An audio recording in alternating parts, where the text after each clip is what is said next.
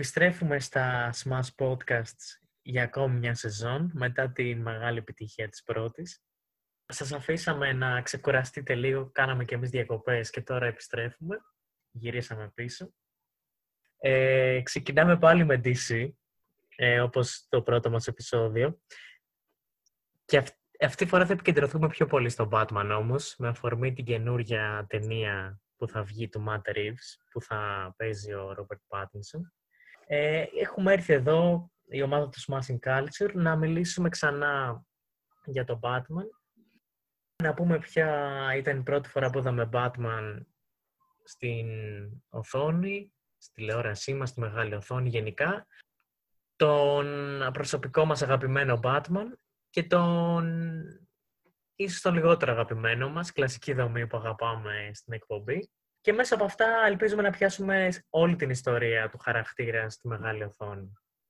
Εγώ είμαι ο Σόλουνας. Εγώ είμαι ο Λεωνίδας. Και εγώ ο Λάζαρος. Η πρώτη ανάμνηση που έχω από την ταινία Batman, νομίζω είναι η animated εκδοχή, το spin-off που είχε βγει από την σειρά που έδειχνε τη δεκαετία του ενενήντα. Ε, αλλά το θυμάμαι πολύ φευγαλέα. Ε, το Mask of the Fantasms, αν θυμάμαι καλά ο τίτλος. Ε, ωστόσο δεν το θυμάμαι σαν ταινία. Θυμάμαι μόνο ε, κάποιες σκηνές που μου είχαν φανεί αρκετά τρομακτικές με τον Joker σε ένα κατεστραμμένο πάρκο, αν θυμάμαι καλά. Έπειτα ήταν σαν ανάμνηση, έχω κάποιες πάλι διάσπαρτες σκηνές στο Star από, το, ε, Batman, από τα Batman του Tim Burton.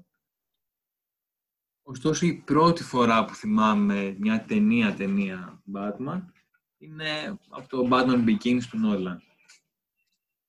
Τότε μου άρεσε, βασικά, μ, όχι, αλήθεια είναι το Batman Begins δεν μου άρεσε. Μου είχε φανεί λίγο βαρετό.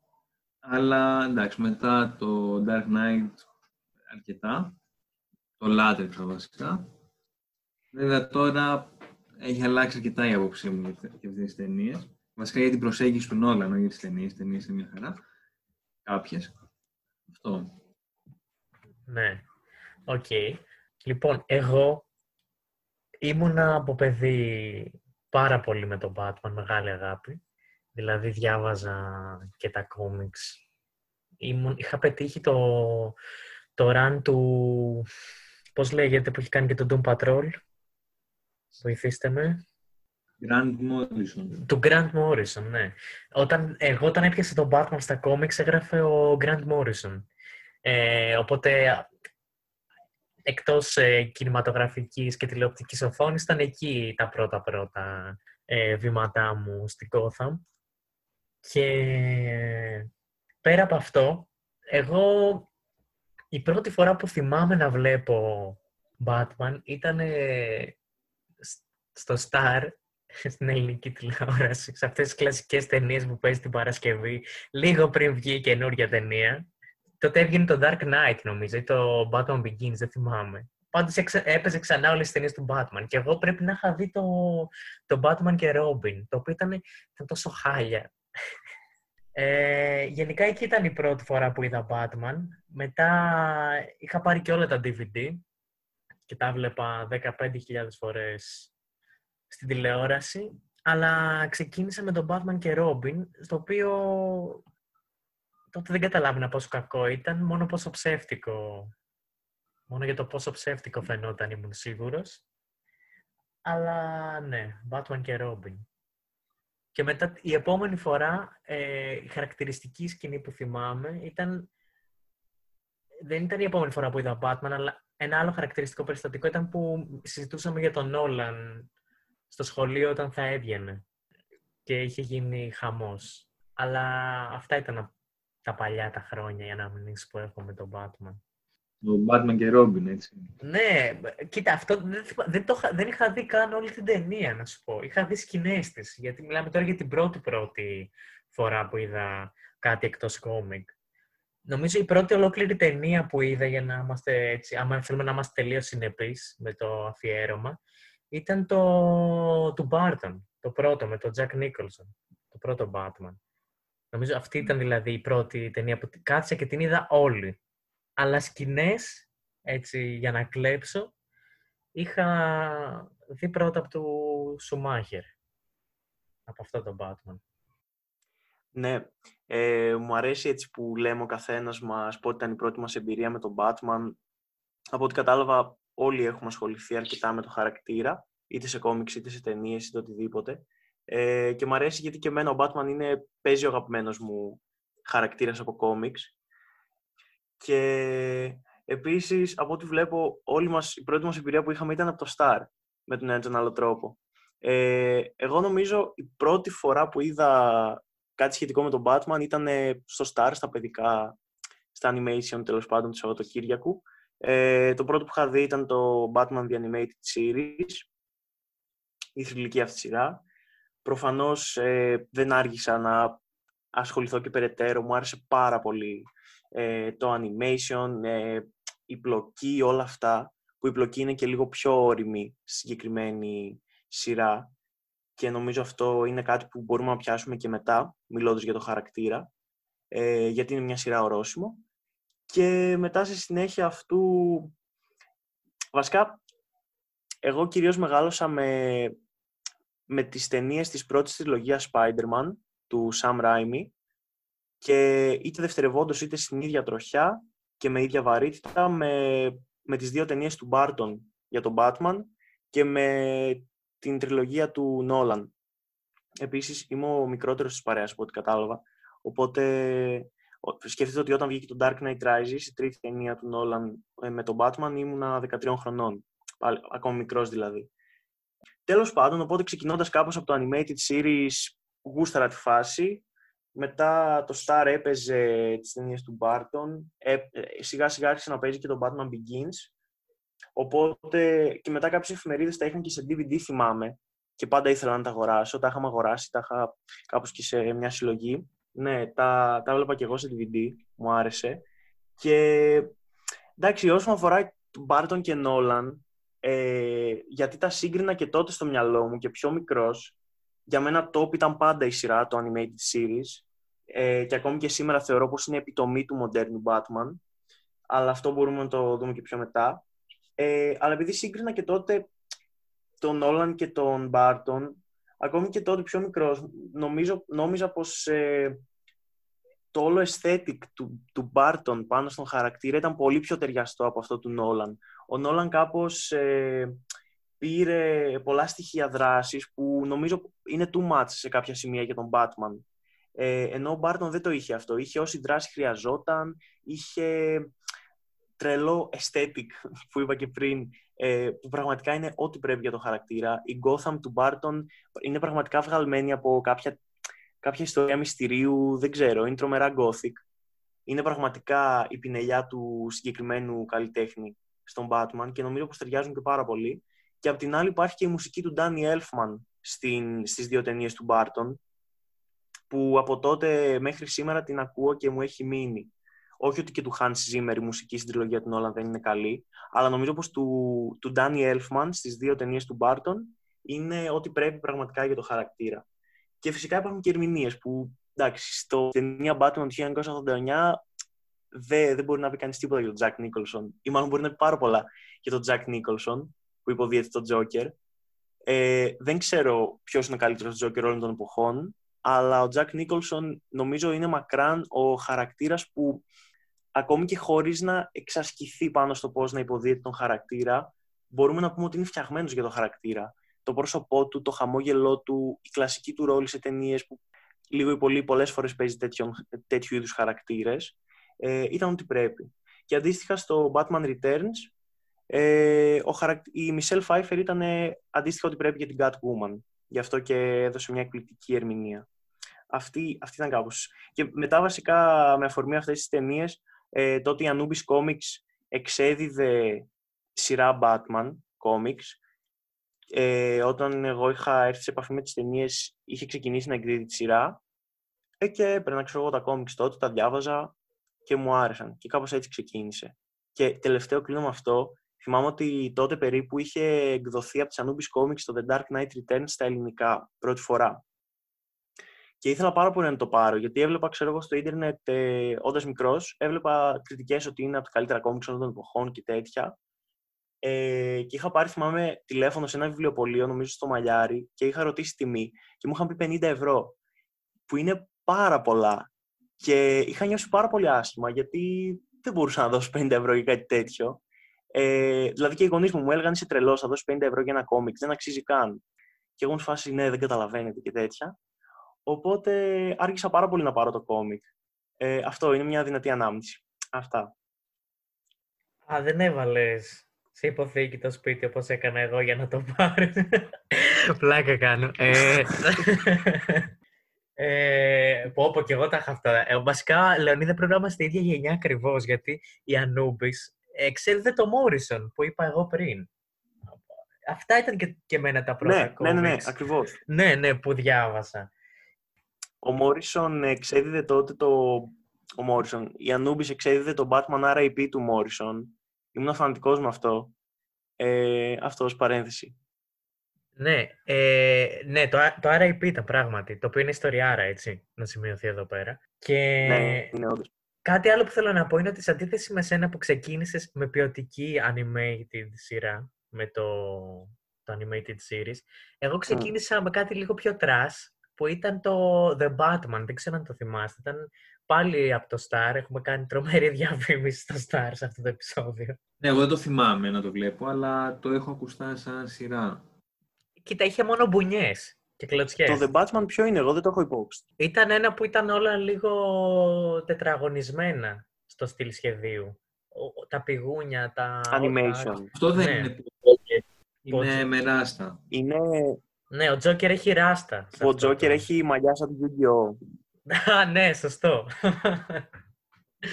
Α, που είναι εξυπόλυτος, ναι.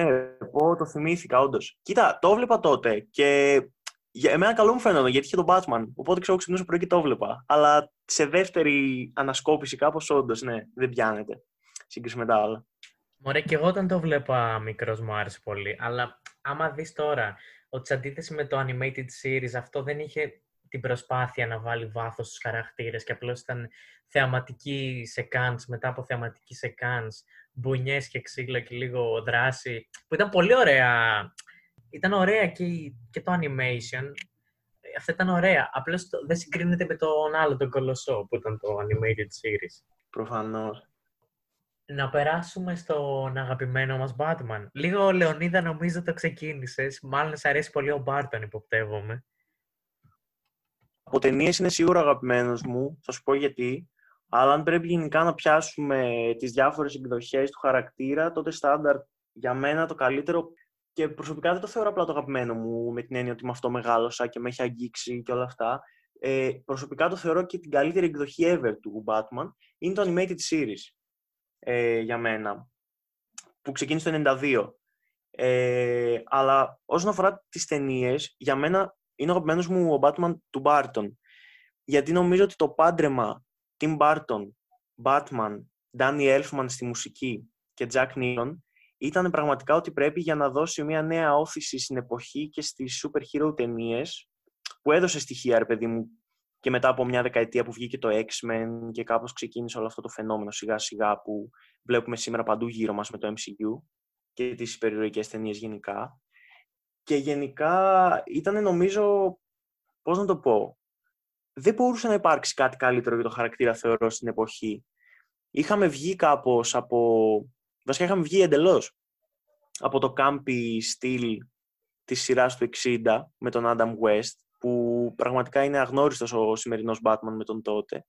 Είχε βοηθήσει πάρα πολύ σε αυτό, καθοριστικά μάλλον, ο Frank Miller με τον Dark Knight Returns και το Year One, τα κόμιξ. Αντίστοιχα και ο Alan Moore, ο Τιτάνας των κόμιξ, με το The Killing Joke. Είχε φέρει το νέο look και την νέα αισθητική. Και αυτό είχε διαμορφωθεί στα κόμιξ, είχε κάνει πάταγο. Και δεν, δεν υπήρχε, πιστεύω, καλύτερος σκηνοθέτης να μεταφέρει αυτό το aesthetic των κόμιξ, που αυτό το aesthetic είναι που πραγματικά ταιριάζει στον Batman ως χαρακτήρα. Αν πάρουμε τον Batman, επειδή μου ότι είναι ο σκοτεινός detective και όλα αυτά, το σκοτεινό look ταιριάζει σε αυτόν. Για μένα, ας πούμε, το look του Adam West ήταν μια ιδιομορφία κάπως της εποχής. Και ο Tim Burton ήταν ο κατάλληλος για να φέρει αυτό το look στα, στις ταινίες. Ήταν ήδη, νομίζω είχε ήδη κάνει κάποιες ταινίες που τον είχαν κάνει διάσημο. Ο κόσμος ήξερε το, την αισθητική του, το gothic στοιχείο, το σκοτεινό, και πραγματικά έφερε ένα αριστούργημα. Για μένα, γι' αυτό για μένα ταιριάζει πιο πολύ ο Μπάρτον ως σκηνοθέτης. Χωρίς να λέω προφανώς ότι και οι ταινίες του Νόλαν, εντάξει, οι ταινίες του Νόλαν είναι αριστούργηματικές όντως. Και τις βλέπω και με μεγάλη ευχαρίστηση. Αλλά όσον αφορά τον Μπάρτον, αυτό πάνω κάτω. Ο Μπάρτον είχε κάνει τον Beatles πιο πριν και είχε γίνει πολύ γνωστός, στο οποίο είχε και τον Μάικλ Κίτον. Και γι' αυτό τον επέλεξε ξανά και τον έφερε ως Bruce Wayne. Έκανε, mm. πολύ καλά, έκανε πολύ καλά το γοτθικό. Ήταν, ήταν ο πιο γοτθικός Batman που έχουμε δει ποτέ. Από... στη μεγάλη οθόνη σίγουρα. Και στα animation. Όντως. Τώρα τα, τα καινούργια δεν τα έχω δει, αλλά από όσο μέχρι εκεί που έχω φτάσει... Ναι. Ήταν πολύ ιδιαίτερο. Να πω την αλήθεια και εγώ με τον... με τον Barton...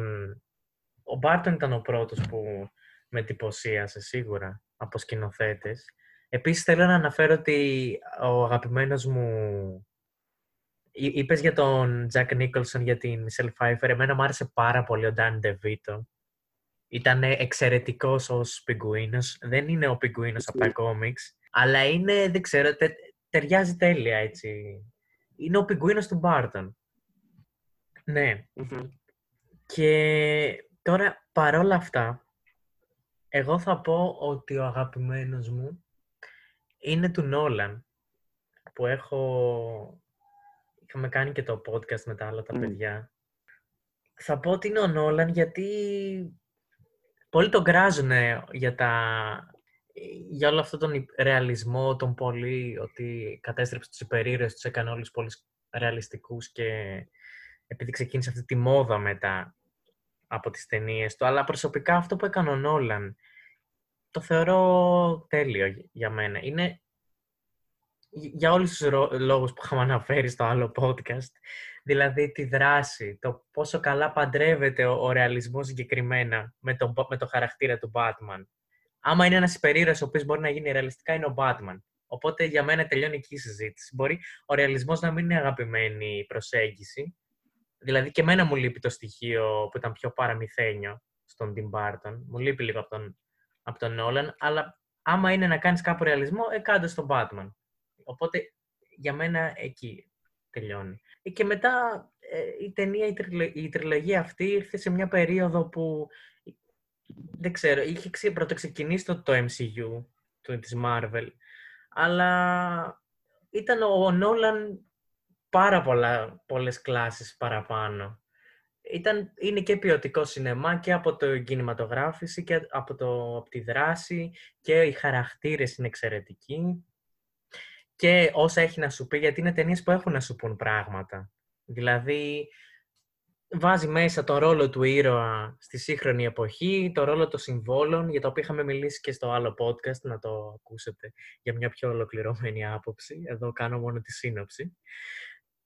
Για το μηδενισμό και τη σύγχρονη κοινωνία, το οποίο το είχαμε παρουσιάσει και στο Smash Fest, ε, την έννοια του μηδενισμού στην pop κουλτούρα, την οποία την αντιπροσωπεύει ο Joker στις ταινίες του Nolan, του Heath Ledger.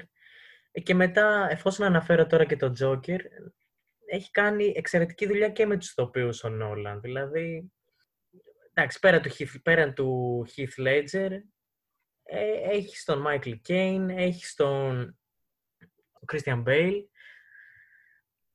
Έχει τον Christian Bale, λοιπόν, ο οποίος κάνει έναν εξαιρετικό Bruce Wayne, κατά τη γνώμη μου. Έχεις στο ίδιο το, το, το Liam Neeson. Και ο Tom Hardy εμένα μου άρεσε πολύ, παρόλο την περίεργη επιλογή φωνής που είναι λίγο παράτερη.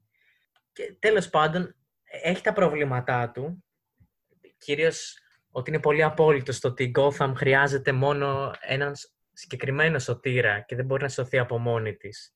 Δεν μπορεί να σωθεί μέσω του λαού της Gotham. Χρειάζεται έναν σωτήρα να την καθοδηγήσει στη λύτρωση. Αυτό το λέει ξεκάθαρα ο Νόλαν. Και αυτό είναι το μόνο μεγάλο πρόβλημα που έχουμε τις ταινίες του.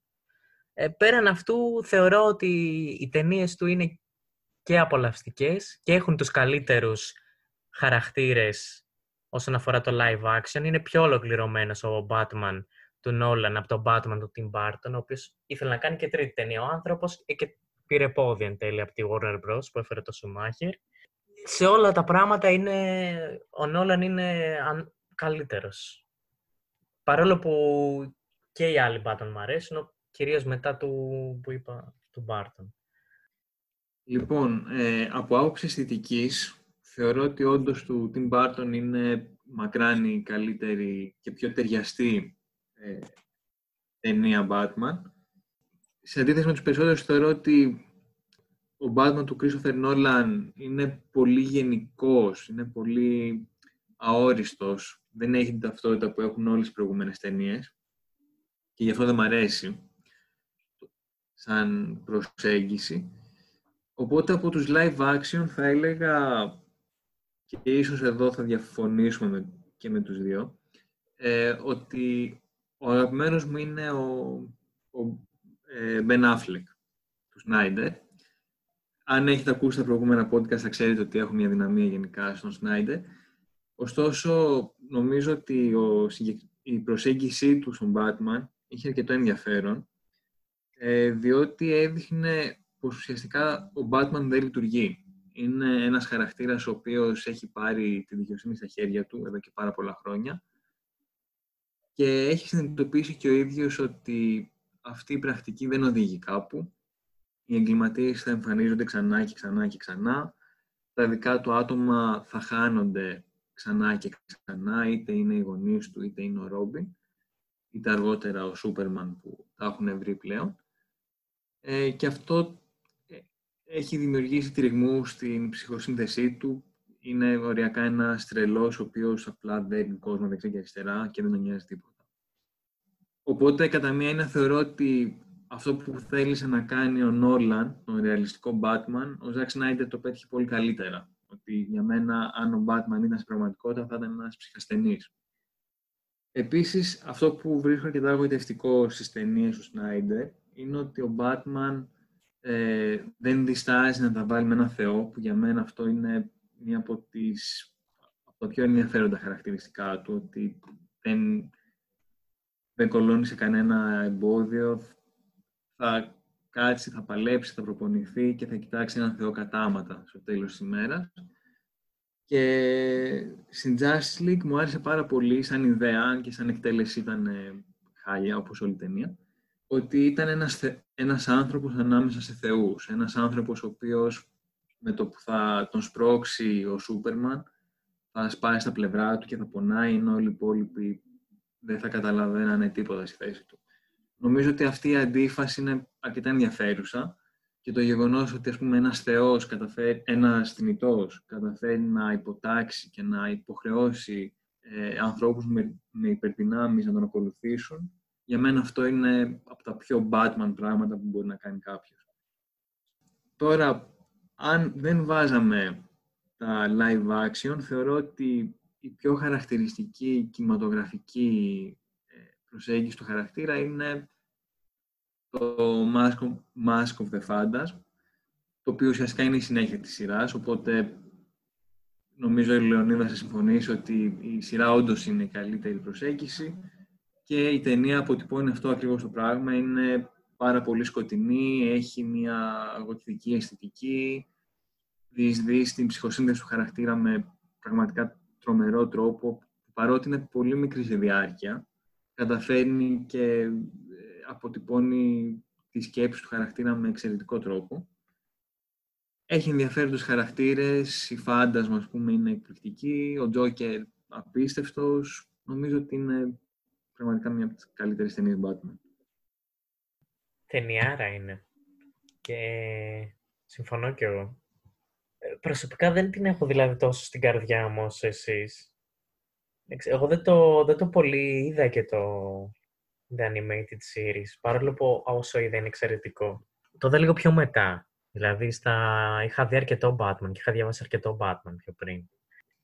Επίσης είχα δει μια άλλη ταινία με τον...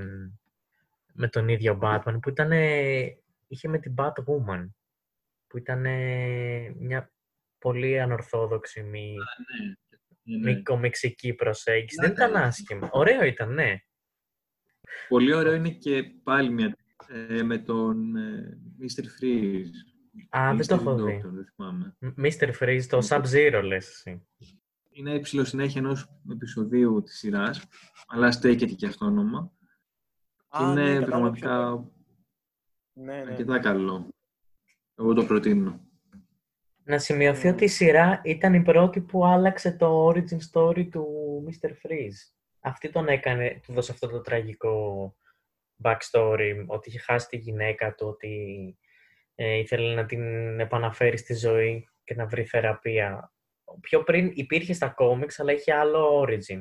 Και επίσης το άλλο, το άλλο κατεξοχήν χαρακτηριστικό της σειράς όσον αφορά τη μυθολογία του Batman είναι ότι βρήκανε τη Harley, εφήβραν τη Harley Quinn. Και το, το έχω δει και το επεισόδιο που είναι η πρώτη της εμφάνιση, που δεν επικεντρώνονται καν σε αυτή. Απλώς ε, είναι στο background. Και κάπως έτσι τόσα χρόνια μετά έχουμε πάρει, την έχουμε πρωταγωνίστρια πλέον.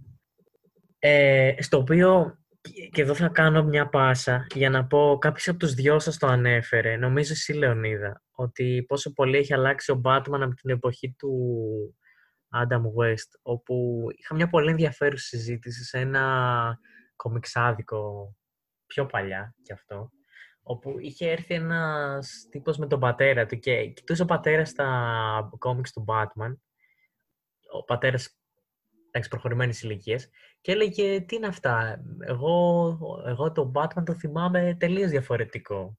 Και ουσιαστικά μιλούσε για τον Batman του Adam West, ε, μας το, από ό,τι μας περιέγραψε, το οποίο ήταν όντως μια τελείως διαφορετική προσέγγιση. Πώς αλλάζουν έτσι όλα αυτά τα πράγματα μέσα στα χρόνια. Είναι, λίγο, είναι πολύ εντυπωσιακό. Να πω ότι νομίζω ότι, τουλάχιστον προσωπικά, ένας λόγος που μου αρέσει πάρα πολύ ο Batman είναι ακριβώς αυτές οι αλλαγές στο, στις προσεγγίσεις του. Ότι ουσιαστικά κάθε δημιουργός έρχεται και βάζει τη δικιά του εκδοχή και κατά κάποιον τρόπο αποτυπώνει την εποχή στην οποία τοποθετείται η εκάστοτε ιστορία. Δηλαδή, θεωρώ ότι ο Batman του Adam West, αν κάτσεις και το σκεφτείς, μπορεί να σου πει πολλά πράγματα για τη δεκαετία του εξήντα. Αντίστοιχα του Burton για τη δεκαετία του ενενήντα και πάει λέγοντας. Οπότε νομίζω ότι αυτά είναι ένα, είναι το, ένα από τα χαρακτηριστικά που τον κάνει τόσο ενδιαφέρον χαρακτήρα και του δίνει τη δυνατότητα να ανακυκλώνεται ξανά και ξανά και ξανά χωρίς να τον βαριόμαστε. Ναι, ε, βασικά αυτό είναι ένα από τα κατεξοχήν χαρακτηριστικά του Batman, νομίζω. Δηλαδή, όντως, όπως είπε ο Λάζαρος, πολλές φορές βλέπουμε ολόκληρες εποχές και περιόδους και συγκυρίες να αποκρισταλλώνονται με τον έναν ή τον άλλον τρόπο, πιο έμεσα ή πιο άμεσα, στις ιστορίες του. Αυτό νομίζω πως ίσχυε από πάντα, από την πρώτη εμφάνιση του Batman του χίλια εννιακόσια τριάντα εννιά. Γιατί ο Batman την πρώτη του εμφάνιση ήταν, πέραν ότι ήταν από τους πρώτους ήρωες κόμιξ με την έννοια του υπερήρωα, ε, πάντα ήταν αρκετά δημοφιλής.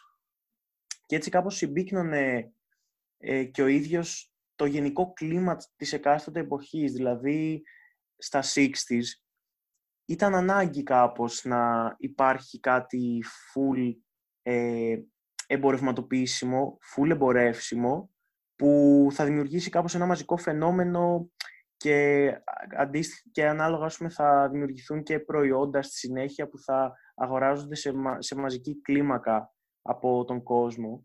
Και ακριβώς αυτό ήταν η σειρά Batman του εξήντα και η ταινία που βγήκε. Ε, ήταν πραγματικά, για τις ΗΠΑ ήταν τόσο μεγάλη η απήχησή της. Αυτός ο κωμικός Batman, ο, με την πλήρη έννοια του όρου ανορθόδοξος Batman, ο, ο φωτεινός, όπου πραγματικά να πάρουμε την Gotham της δεκαετίας του εξήντα στη σειρά και να συγκρίνουμε με την Gotham του Tim Burton δύο-τρεις δεκαετίες μετά. Καμία σχέση. Η Gotham του Tim Burton είναι full γοτθική, βγαλμένη από ιστορία του Lovecraft οριακά, ε, σκοτεινή, έγκλημα παντού και τέτοια. Και στη σειρά του εξήντα έχουμε μία full... Καταρχάς, στη σειρά του εξήντα έχουμε μία Gotham που είναι πάντα φωτεινή, δεν έχει ποτέ σύννεφα, έχει πάντα ήλιο, ο Batman βγαίνει έξω το πρωί. Αυτό δεν γίνεται ποτέ γενικά, με μόνη εξαίρεση τη σειρά, αν δεν κάνω λάθος. Ε, και αυτό κάπως αντικατοπτρίζει και το κλίμα της εποχής. Δηλαδή, και η απήχηση της σειράς ήταν τόσο μεγάλη που δημιουργήθηκε το, λεγόμε, το μεγάλο pop φαινόμενο της λεγόμενης Batmania. Έβλεπες frisbees με τον Batman της σειράς. Έβλεπες χίλια δυο εμπορεύματα με τον Batman της σειράς. Και κάπως έτσι είχε το γενικότερο εύθυμο και και οπτιμιστικό κλίμα της εποχής που κυρίευε. Και αυτό προφανώς άλλαξε από το εβδομήντα πέντε και μετά χονδρικά κάπως, από τη δεκαετία του εβδομήντα και μετά. Μετά όλο αυτό σταμάτησε να είναι τόσο δημοφιλές και ουσιαστικά έγινε πιο κοινότυπο το σκοτεινό. Το σκοτεινό κυριάρχησε σε πάρα πολλά σημεία της pop κουλτούρας και της τέχνης ευρύτερα, είτε η μουσική, το κινηματογράφος. Αυτό αποκρισταλώθηκε κάπως και με τον... Στον Batman αυτό βασικά αποκρισταλώθηκε με τον Frank Miller και το Dark Knight Returns, καταλυτικά. Και αυτό είναι που έφερε και τις ταινίες του Burton. Και, και το σκοτεινό look άρχισε πλέον στον χαρακτήρα. Αυτό κάπως το αναφέραμε και στο Smashing Culture, στο αφιέρωμα σε δύο parts που κάναμε για την ιστορία του Batman. Δύο αρθράκια είναι. Αυτό. Να πούμε εδώ ότι με βάση αυτό το αφιέρωμα και με βέβαια τον Pattinson ε, είχαμε την ιδέα να κάνουμε το podcast, να το διαβάσετε. Είναι εξαιρετικό. Τώρα, ας πούμε και για το χειρότερο, χειρότερη προσέγγιση, κατά τη γνώμη μας. Προσωπικά θεωρώ τον Batman του Σουμάχερ τον χειρότερο. Ε, πώς φτάσαμε στο Σουμάχερ βασικά. Ας ξεκινήσουμε από εκεί. Είχε κάνει ο, μια εξαιρετική ταινία ο Burton πιο πριν, το Batman Returns, το οποίο είναι καλύτερο και από το πρώτο, κατά με. Αλλά ήταν πολύ πιο σκοτεινό. Και μετά από τις διαμαρτυρίες, να γίνει πιο φιλικό προς τα παιδιά, λίγο πιο οικογενειακός ήρωας, ο Batman, πήραν τον Schumacher, ο οποίος έκανε μια τελείως διαφορετική προσέγγιση, έτσι, για να πουλήσουν παιχνίδια. Ε, οι ταινίες του δεν στέκουν από πολλές απόψεις. Και σεναριακά πιστεύω ότι δεν, έχουν, δεν είναι ιδιαίτερες.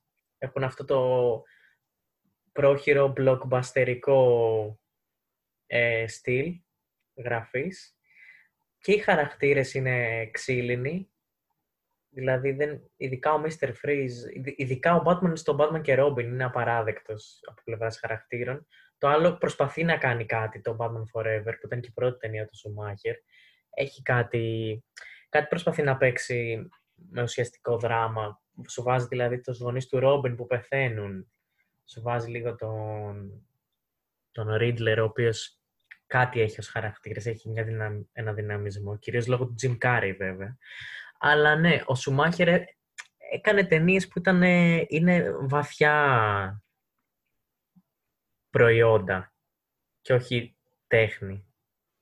Μέσα στις ρίζες τους υπάρχει ένα προϊόν, δηλαδή. Και ξεκίνησε... Από εκεί ξεκίνησαν κιόλας, ήταν για να πουλήσουν τα παιχνίδια και γι' αυτό παραμένουν απλώς προϊόντα. Υπάρχουν κάποια πράγματα που εκτιμώ σε αυτές. Δηλαδή, είπα το Jim Carrey. Εντάξει, έχουν κάποιες ωραίες ιδέες. Λίγα πράγματα όμως. Δηλαδή, και τώρα που δυσκολεύομαι να τελειώσω αυτή την πρόταση που την έχω ξεκινήσει. Οπότε, ναι, πιστεύω χειρότερες από τους δύο, γιατί δεν ήταν καν ο ίδιος ηθοποιός. Ήταν ο George Clooney, ο δεύτερος, και ο πρώτος ηθοποιός ήταν ο Val Kilmer. Ε, πιστεύω ότι χειρότερος είναι ο, ο Clooney, ο οποίος ήταν ε, τελείως ξενέρωτος ως Batman. Ήταν full playboy, καθόλου Batman, εκατό τοις εκατό ο Bruce Wayne, όπως ο Bruce Wayne έχει κατασκευάσει τον εαυτό του για να τον βλέπει Gotham. Δηλαδή ήταν playboy, ένας άμυαλος playboy αυτός. Ακόμα και ως Batman ήταν playboy ο Clooney. Οπότε, ενώ ο Kilmer, εντάξει, ήταν... Δεν ήταν εξαιρετικός, αλλά ήταν, ε, φορούσε την πατστολή και έπαιζε ως, ως εκεί. Δεν του δίνω και πολλά επιπλέον πράγματα. Αλλά ναι, ε, George Clooney ο χειρότερος Batman για μένα. Και θέλω να πω και ένα πολύ μικρό κομμάτι για τις καινούργιες ταινίες του Affleck. Ο Affleck είναι, δεν είναι κακός Batman. Και ως ε, casting είναι φιλότιμη επιλογή. Παρ' όλα αυτά, οι ταινίες είναι απαράδε... απαράδεκτες. Οι ταινίες είναι... Δεν έχουν πάρει... Επιστρέψαμε από τον Νόλαν, ο οποίος είχε να σου πει πράγματα, πάλι στην γενότητα, κατ' εμέ. Δηλαδή, δεν, δεν μπορώ να καταλάβω τι θέλει να μου πει το... όχι ο Σνάιντερ, γιατί δεν... ούτε εδώ το τελείωσε ακριβώς ο Σνάιντερ το όραμά του. Δεν μπορώ να καταλάβω τι θέλει να μου πει, να μου πούν οι καινούργιες ταινίες όσον αφορά το χαρακτήρα. Δεν υπάρχει χαρακτήρες. Κάτι πάνε να σου πούν όσο είχε ο Σνάιντερ τα ενία, μετά τον απολύουνε και χάνουν την μπάλα καθολικά. Και εκεί φταίει πάλι το, το στουντι, η στοντιακή πλευρά της τέχνης, ότι πάλι επιστρέφουμε στο ότι είναι στούντιο. Ότι θέλουμε τα εισιτήρια πολύ περισσότερο από ότι επιθυμούμε να δώσουμε κάτι καλό στο κοινό. Οπότε βλέπουμε, ανάλογα με το τι, τι κάνει η Disney, προσπαθούμε να φτιάξουμε και εμείς τις ταινίες μας, να τις κόψουμε, να τις ράψουμε, ώστε να έχουμε μεγαλύτερη απήχηση. Πατάμε το όραμα του δημιουργού, που ο Σνάιντερ είχε όραμα, και εν τέλει βγάζουμε κάτι το οποίο δεν είναι τελείως κενό και άψυχο. Οπότε, ενώ πιστεύω ότι ο Affleck θα μπορούσε να είναι καλός Batman και πιστεύω ότι έπαιξε καλά τον Batman, σε αντίθεση με τον Clooney, πιστεύω ότι πάλι μετά τον Nolan, όπου υπάρχει το όραμα, επιστρέφουμε πάλι στην, στην κενότητα. Το οποίο πιστεύω θα αναιρεθεί τώρα ξανά με τον Pattinson, καθώς από ό,τι βλέπουμε από τα πρώτα δείγματα, ε, τα πρώτα δείγματα βασικά είναι πολύ ενθαρρυντικά. Ε, φαίνεται ότι υπάρχει πάλι δημιουργός πίσω από, αυτό το, από την ταινία. Φαίνεται ότι υπάρχει ψυχή. Φαίνεται ότι έχει πάλι ιδιαίτερο στυλ ο Batman, έτσι. Δηλαδή, το καινούριο τρέιλερ φαίνεται ότι, έχει, ότι είναι ταινία, ότι είναι κάτι ιδιαίτερο. Δεν είναι ακόμα ένα άψυχο blockbuster, δεν είναι κάτι που θέλει μόνο να πουλήσει εισιτήρια. Είναι πρωτίστως, πρωτίστως, όχι πρωτίστως, γιατί πάλι για στούντιο μιλάμε, για μεγάλο στούντιο τέλος πάντων. Είναι κάτι... Βλέπω πάλι ψυχή στον Batman, αυτό. Εκεί θέλω να καταλήξω και με χαροποιεί. Λοιπόν, ε, σαν χειρότερος Batman, ναι, νομίζω ότι δυστυχώς η προφανής απάντηση είναι ο Batman, οι δύο Batman, του Schumacher και κυρίως ο George Clooney, ο οποίος είναι απλά ένας play, ένα playboy, αυτό, τίποτα άλλο. Δεν κάνει κάτι ουσιαστικό. Η ταινία δεν αναβαθύνει καθόλου χαρακτήρα, δεν έχει καθόλου περιπλοκότητα, είναι ένα επίπεδο πράγμα. Παρ' όλα αυτά, οφείλω να ομολογήσω ότι σαν ταινίες ε, εμένα μου ψιλοαρέσουν, διότι λόγω της αισθητικής τους θεωρώ ότι ναι μεν απομακρύνθηκε πάρα πολύ από την αισθητική του Tim Burton, αλλά η Gotham που δημιούργησε έχει αρκετό ενδιαφέρον. Βέβαια, το άσχημο είναι ότι αυτό το ενδιαφέρον, το, το, αυτό το βάθος που θα μπορούσε να έχει σαν πόλη, δεν, δεν διεισδύει καθόλου η ταινία σαν σενάριο, οπότε μένει ένα κενό πράγμα. Αλλά, για παράδειγμα, στο Batman και Robin, εγώ βρίσκω πάρα πολύ ενδιαφέρον και εγωιτευτικό το στοιχείο ότι όλοι οι χαρακτήρες είναι ντυμένοι σαν drag queens, που νομίζω ότι σαν ιδέα σχετίζεται κιόλας κάπου με τους περίρωες. Κατά κάποιο τρόπο, δηλαδή, ο Schumacher με πολύ άμπαλο τρόπο κατάφερε να βάλει τη σεξουαλικότητα μέσα στην ιστορία του. Δεν το πήγε πουθενά, αλλά ίσως σαν εικόνα είναι εκεί για μένα τουλάχιστον. Γι' αυτό μου φαίνονται ότι μου πλάκαρε με αυτό. Ωραία. Ε, καταρχάς, σχόλιο, το Mask of the Fantasms παίζει να είναι καλύτερη ταινία Batman. Για μένα είναι. Στάνταρ. Γιατί είναι απλά το animated series σε ταινία. Ε, επίσης, ένα άλλο σχόλιο για τον Affleck. Ο Affleck είναι πάρα πολύ καλός Batman γενικά. Όσο είπε ο Λάζαρος, ισχύουν φουλ για την προσωπικότητά του. Είναι όντως πολύ ρεαλιστικό take στον Batman. Προσωπικά δεν μου αρέσει βασικά η στολή καθόλου, αλλά κατά τα άλλα και ο Affleck, η ερμηνεία του είναι πολύ καλή και είναι κρίμα που χαραμίζεται βασικά σε τόσο κακές ταινίες, όντως. Ε, παρ' όλα αυτά, ο ίδιος είναι πάρα πολύ καλός. Και νομίζω πως άμα υπήρχε μια solo ταινία του θα ήταν όντως καλή, αλλά τέλος πάντων. Ε, βέβαια μπαίνουν και άλλα μετά στη μέση, η παραγωγή και όλα αυτά. Προσωπικά όμως μου αρέσει ως, ε, ο αφλεκός Batman. Ε, τώρα για τον χειρότερο Batman. Όλοι συμφωνούμε για τον Batman και Robin. Προφανής επιλογή για πολλούς λόγους. Γενικά Ε, ισχύουν όσα αναφέρθηκαν πριν για τον Σουμάχερ, γιατί ανέλαβε αυτός και τέτοια. Το Batman Returns όντως ήταν πάρα πολύ σκοτεινό και χρειαζόταν κάτι άλλο εκείνη την εποχή.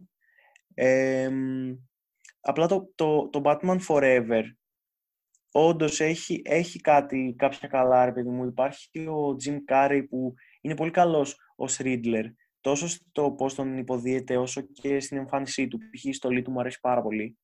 Ε, αντίστοιχα, ο ηθοποιός που έπαιζε τον Two-Face, ο οποίος είναι πολύ γνωστός, δεν θυμάμαι πώς τον λέγανε. Tommy Lee Jones. Πολύ καλός, μου αρέσει πολύ η εμφάνισή του. Ε, και κατά τα άλλα, εντάξει, η φυσική κατάληξη και το φυσικό επόμενο εντός εισαγωγικών του Batman Forever ήταν το Batman και Robin. Εκεί πραγματικά υπάρχουν πολλά φάουλ. Τα, τα punch, ας πούμε, οι αστείες ατάκες που πετάνε εντός εισαγωγικών, τόσο ο Batman και ο Robin μεταξύ τους από την αρχή-αρχή της ταινίας μέχρι και τον ε, μίστερ Freeze, είναι, ε, δεν για μένα αυτή είναι η χειρότερη ταινία Batman. Και επίσης, πολύ σημαντικό είναι ότι πρώτη φορά εμφανίστηκε στη μεγάλη οθόνη ένας πολύ σημαντικός εχθρός του Batman, ο Bane, και πραγματικά ήταν μια τεράστια... Ε, χαραμίστηκε πραγματικά σε αυτή την ταινία.